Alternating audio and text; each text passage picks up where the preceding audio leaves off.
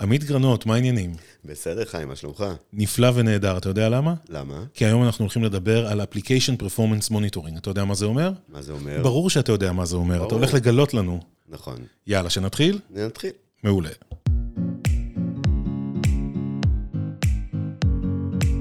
TCP, הפודקאסט הרשמי של סיסקו ישראל.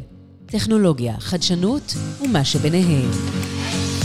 אז היום אנחנו הולכים לדבר על APM, מה שנקרא בעברית Application Performance Monitoring, או מה שאנחנו אומרים ניטור אפליקציות, אה, ויש איתנו את עמית גרנות, ארכיטקט הפתרונות ומחשוב בסיסקו ישראל, ומוביל את אה, פתרונות המחשוב וניטור אפליקטיבי בחברה.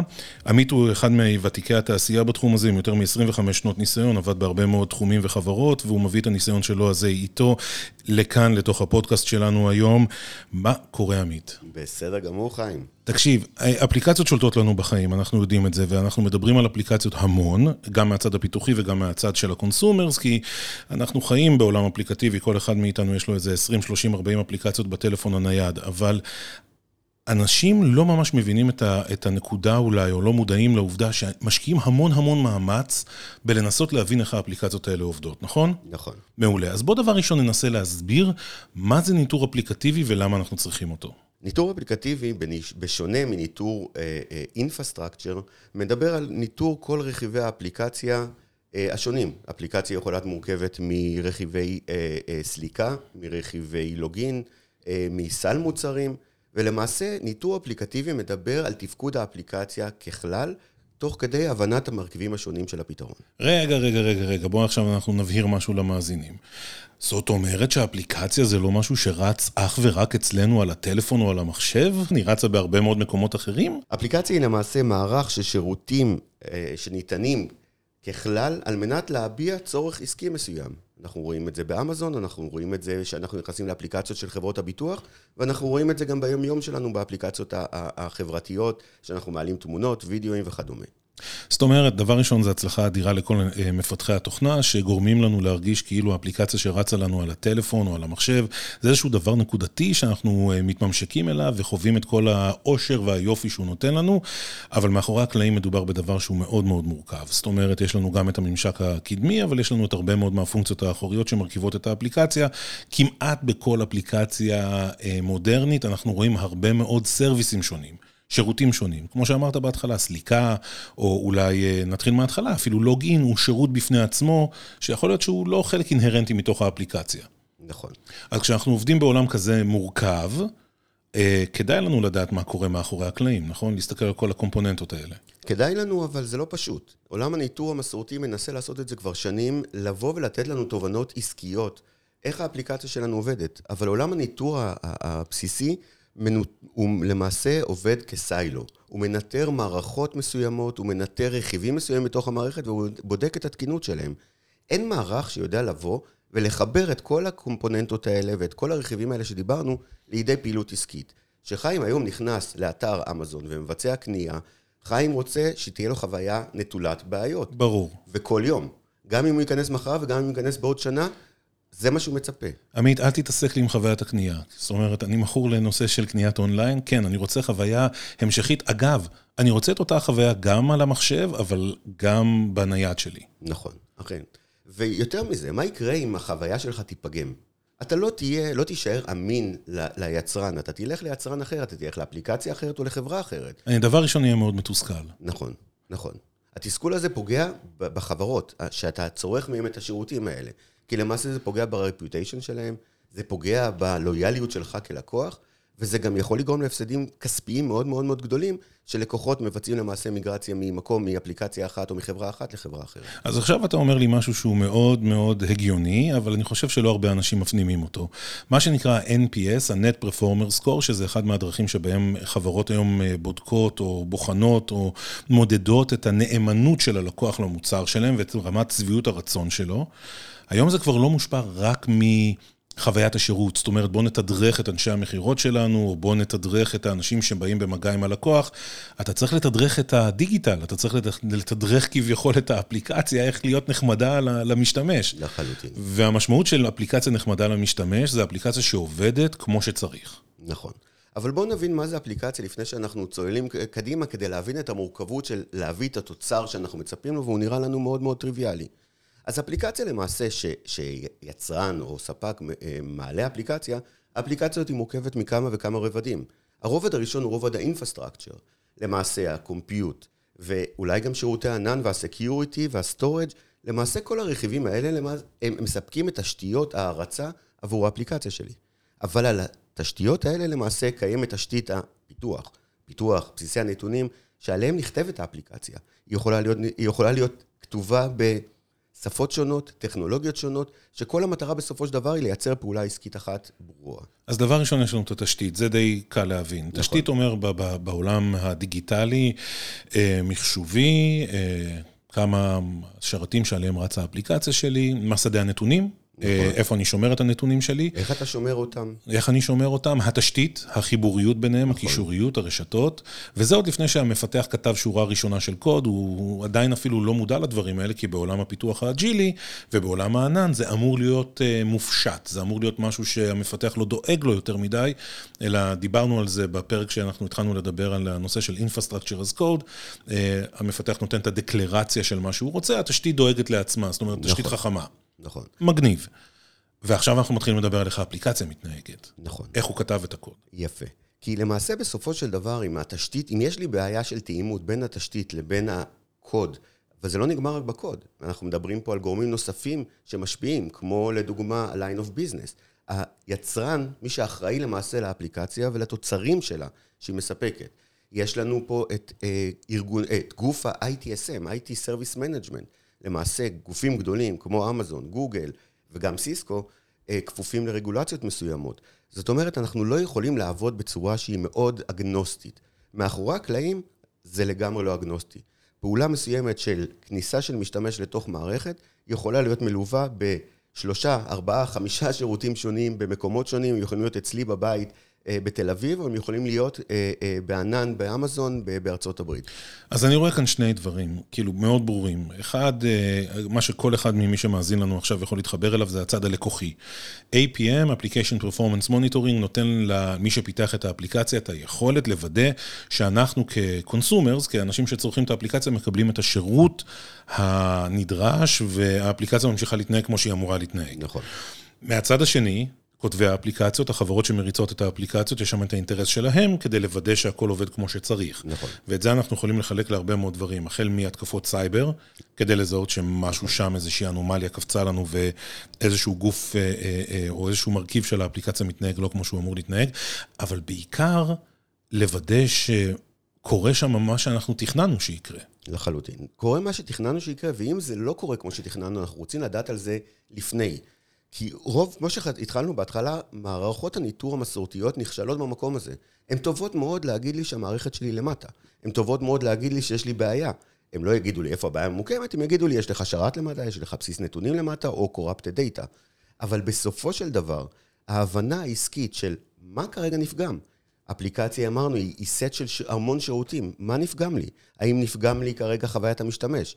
האם זה משתמש שאולי אני, אכפת לי ממנו? אמרת, חיים אוהב לקנות, חיים הוא צרכן פלטינום. האם אני רוצה לדעת אם חיים נכשל כרגע ברכש שלו, אולי נתקשר אליו ונציע לו איזשהו קופון נחמד כדי שהוא יוכל אה, להמשיך לרכוש אצלנו בשמחה. אוי ואזמיר, זה כדי שאני רק אמשיך להוציא כסף. לחלוטין. יפה, אתה יודע משהו? זה, זה, זה עוד פעם, אתה מדליק אצלי עוד מנורה אחת, כי אנחנו עובדים המון עם ארגונים גדולים, ו- ו- ואני גם כן ביליתי לא מעט שנים בארגונים גדולים, ואני חייב להגיד לך, אני, אני מבין. זאת אומרת, אני, אני חושב שמרבית הארגונים היום שעוברים את הנושא הזה של טרנספורמציה דיגיטלית, וכל נושא הקורונה העצים את זה, מודעים ברמה כזו או אחרת, זה נמצא אצלהם ברמת התודעה שכן, אני, אני חייב לדעת פחות או יותר מה קורה עם החוויה הדיגיטלית שלי. אבל אני יכול להגיד לך שיש סגמנט אחד שלא כל כך מפוקס על הדבר הזה, ואני מאוד מקווה שהם מאזינים לנו, וזה הסטארט-אפיסטים. נכון. כשאתה קם ואתה בונה איזשהו MVP, אתה בונה את האפליקציה שלך, אתה הבאת רעיון מטריף שהולך לשנות את העולם, ואתה רק מתחיל לבנות אותו, אתה מסתכל באמת על הפונקציונליות יותר של בוא נראה שהלוגיקה שאני בניתי, או הקונספט העסקי באמת עובד, ואני רואה הרבה מאוד יזמים שמתחילים להיכנס כבר לשלב ה... בנינו את האפליקציה, בוא נצא לגיוס הראשוני שלי, בוא נביא את ה-seed investment, או שנלך לראונד A, ונושא ה-APM הוא שם לא כל כך תופס. למה זה כל כך חשוב להם להתחיל לבנות את המרכיבים שלהם עם מחשבה של איך לנטר מההתחלה? יפה, כי, כי זה חלק מהבעיה בתעשייה ש, של פרגמנטציה. כמו שאמרנו קודם, אפליקציה מורכבת מהמון גורמים, בין אם עם אינפרסטרקצ'רים פיתוחיים או עסקיים. אבל החיבור ביניהם, פה נמצאת הבעיה, ושם הניטור המסורתי lagged behind big time. אני המון שנים התעסקתי עם זה, ולמעשה בכל פעם שיש תקלה, שהיא מה שקוראים לה P1 incident, או, או תקלה מג'ורית, אה, תהליכי הטיפול בה מאוד ארוכים. זה יכול לקחת ימים, זה יכול לקחת לפעמים גם שבועות. שבמהלך התהליך הזה, האנשים העיקרים ביותר שלי בחברה, שזה אנשי הפיתוח, אנשי הביזנס ואולי אנשי התשתיות, יושבים, וזה מה שהם עושים כרגע. יושבים ומנסים למצוא את הבעיה. ואז מתחיל כל נושא ה finger pointing. כל אחד אומר, אצלי הכל תקין. זה מתחיל בדרך כלל באנשי התקשורת, התקשורת, אחריו מחשוב. כולנו היינו שם. כולנו היינו שם. כולנו בשלב כזה או אחר הצבענו לכיוונים אחרים ואמרנו, אבל אני מסתכל על החלק שלי והוא עובד כמו שצריך. לחלוטין. אבל מה לעשות שהכל מתחבר ביחד, פתאום אנחנו רואים שזה לא כל כך מנגן כמו שצריך. בדיוק. ופה מגיעה המורכבות העסקית. שעבדנו בעולם של אה, פיתוח מסורתי, פיתוחי waterfall, אה, מה שנקרא, או 2-tier, 3-tier, front-end, middle-tier ואיזשהו database, החיים היו הרבה יותר קלים. אבל היום כשאנחנו עובדים ב micro-service environment, או בסביבות מבוזרות, בתצורות מבוזרות, או אפילו מול שירותים אינטרנטיים, כמו Lambda של AWS, או serverless service כזה או אחר, המורכבות הרבה יותר גדולה. למעשה, יש פה רכיבים שהם לא נמצאים בכלל אצלי בתוך הארגון, וקשה לי מאוד לשלוט בהם. והבעיה הכי גדולה, ואני רואה את זה במשך המון המון שנים, זה העובדה שאין single point of truth. למעשה, אם אני אלך היום לארגון וישאל את המנהלים אה, אה, של כל אגף ואגף למעשה, מה האמת העסקית שלהם, מה המטרה שלהם בתוך הארגון, אני אקבל תשובות שונות ומשונות, ומשונות למעשה. שהדבר הזה יכול לפגוע ב loyalty של החברה, ב brand של החברה בצורה מאוד משמעותית. כולנו מכירים את התקלות כן. ש, שלקחו המון המון זמן בחברות גדולות בעקבות אה, גם, כמו שאמרת קודם, security, או אפילו לפעמים זה דברים מאוד מאוד טיפשיים מתבררים, אבל הזמן טיפול ו- ו- ומציאת הבעיה, או שני הפרמטרים שנקראים MTT, uh, אה, mean time to identify, MTTI כן. ו-MTTR, ו-mean time to resolve, הם הפרמטרים הכי חשובים לנו. כמה זמן לוקח לי לזהות את התקלה?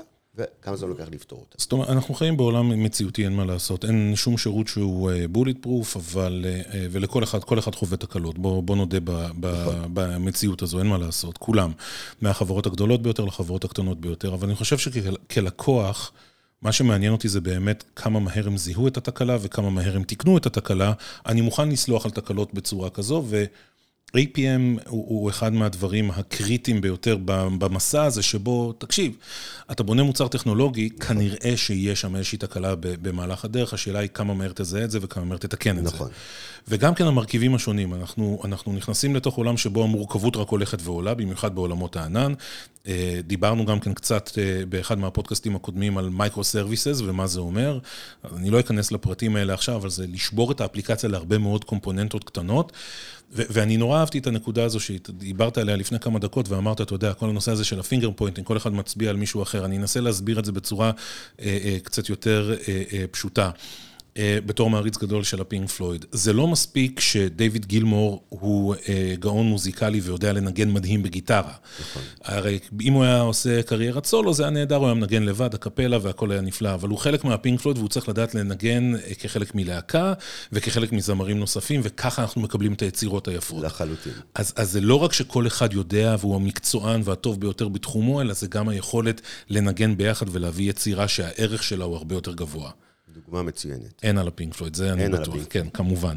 אמ, עכשיו, אני רוצה ככה לנצל את הזמן שנותר לנו לדבר טיפה על העתיד. זאת אומרת, אנחנו מבינים את העבר היה פשוט, רצנו על אה, שרתים, רצנו על סביבה מאוד סגורה, אנחנו ידענו לנטר אותה כי הייתה פשוטה. נכון. אני מבין את ההווה, אנחנו נמצאים באמצע אה, המהפכה הדיגיטלית שרק הולכת ומתעצמת, בעיקר בגלל עידן הקורונה. אה, איך העתיד שלנו נראה, ואיך ה-APM משחק בתוך העולם הזה, איך העתיד של האפליקציות נראה, ו- ואני רוצה שתתייחס לזה, עמית, משני כיוונים.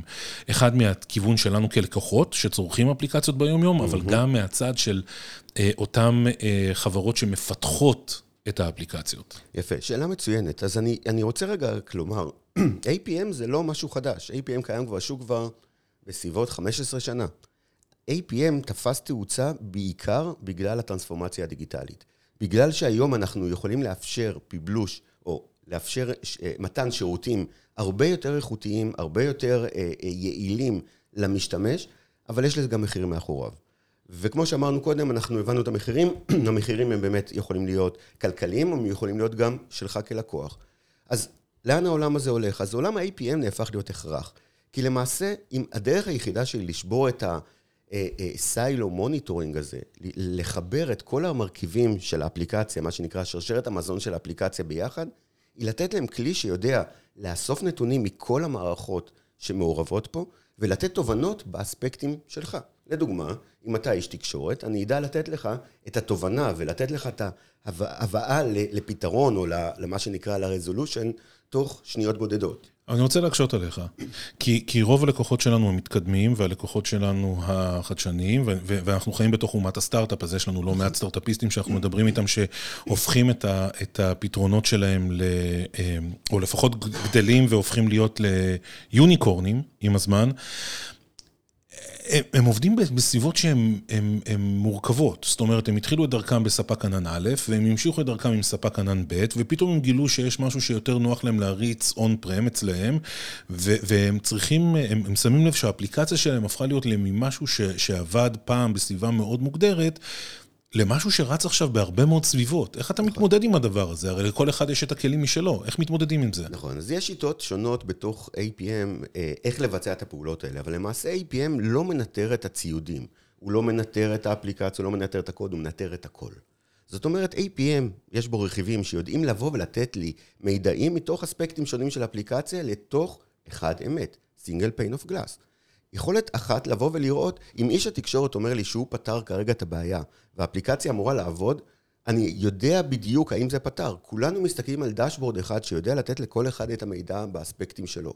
איך זה מתבצע? זה מתבצע באספקטים של user experience, של code visibility, של infrastructure visibility, database visibility, end user experiencing, בהמון המון אספקטים, שכל המטרה שלהם היא לאפשר לביזנס לבוא ולהגיב מהר יותר, לראות את הבריאות שלה בביזנס שלו, ולא להתמקד אך ורק באינפרסטרקצ'ר או בקוד או, או בביזנס, אלא לבוא ולהתמקד בכל האספקטים האלה ביחד.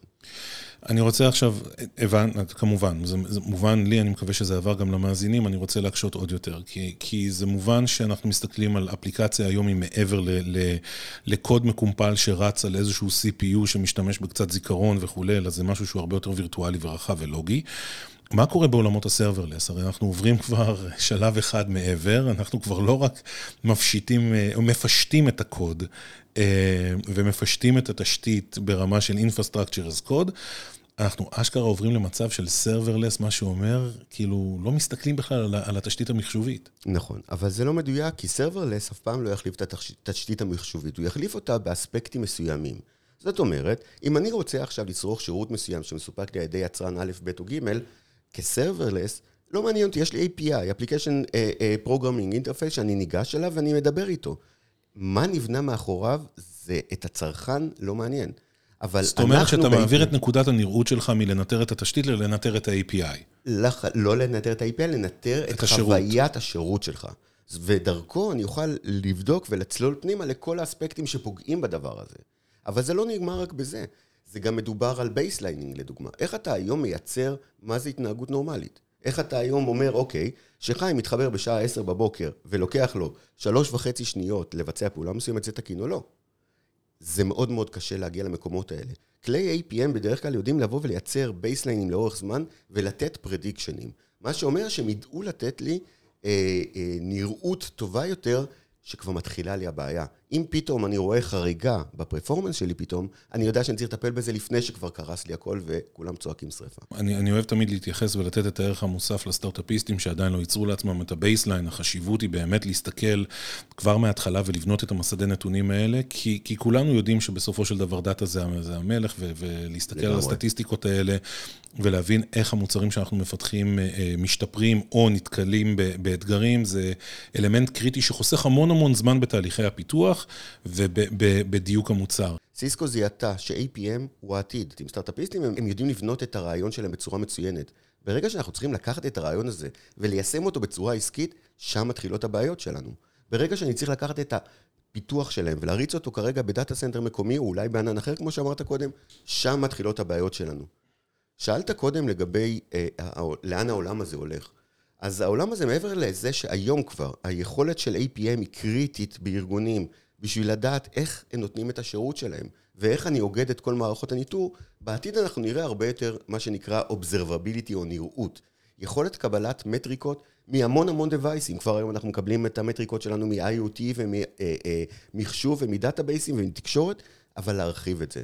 ולהשתמש בטכנולוגיות open כמו Open Telemetry, שלמעשה היא עתיד, היא יודעת לקחת היום אה, אה, פרמטרים, מה שקוראים להם MELT, metrics, event, logs ו traces, ועל הבסיס שלהם להרכיב תובנות עמוקות יותר. בקיצור, אני יכול להגיד לך אה, שאין תירוצים. מכל מה שאתה אומר לי, אני שומע דבר אחד נורא פשוט. מי שנמצא בתוך העולם הדיגיטלי, נגמרו התירוצים. יש את היכולת להסתכל על האפליקציות ולוודא שאנחנו כצרכנים מקבלים את השירות הטוב ביותר. לחלוטין, לחלוטין. ותראו, תראה, גם גרטנר לפני כחצי שנה הוציאה מאמר, תפיסה חדשה שנקראת Full Stack Observability. שבאה ואומרת, חברים, אם אתם רוצים היום להתמודד ולהבין ולהיות תחרותיים בעולם החדש, הדיגיטלי, אתם חייבים לעבוד בצורה אחרת.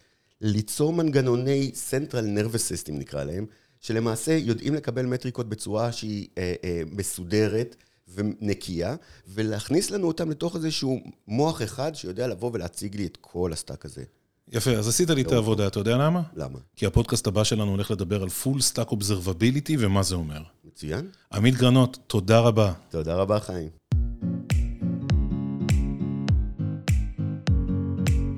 TCP, הפודקאסט הרשמי של סיסקו ישראל. טכנולוגיה, חדשנות ומה שביניהם.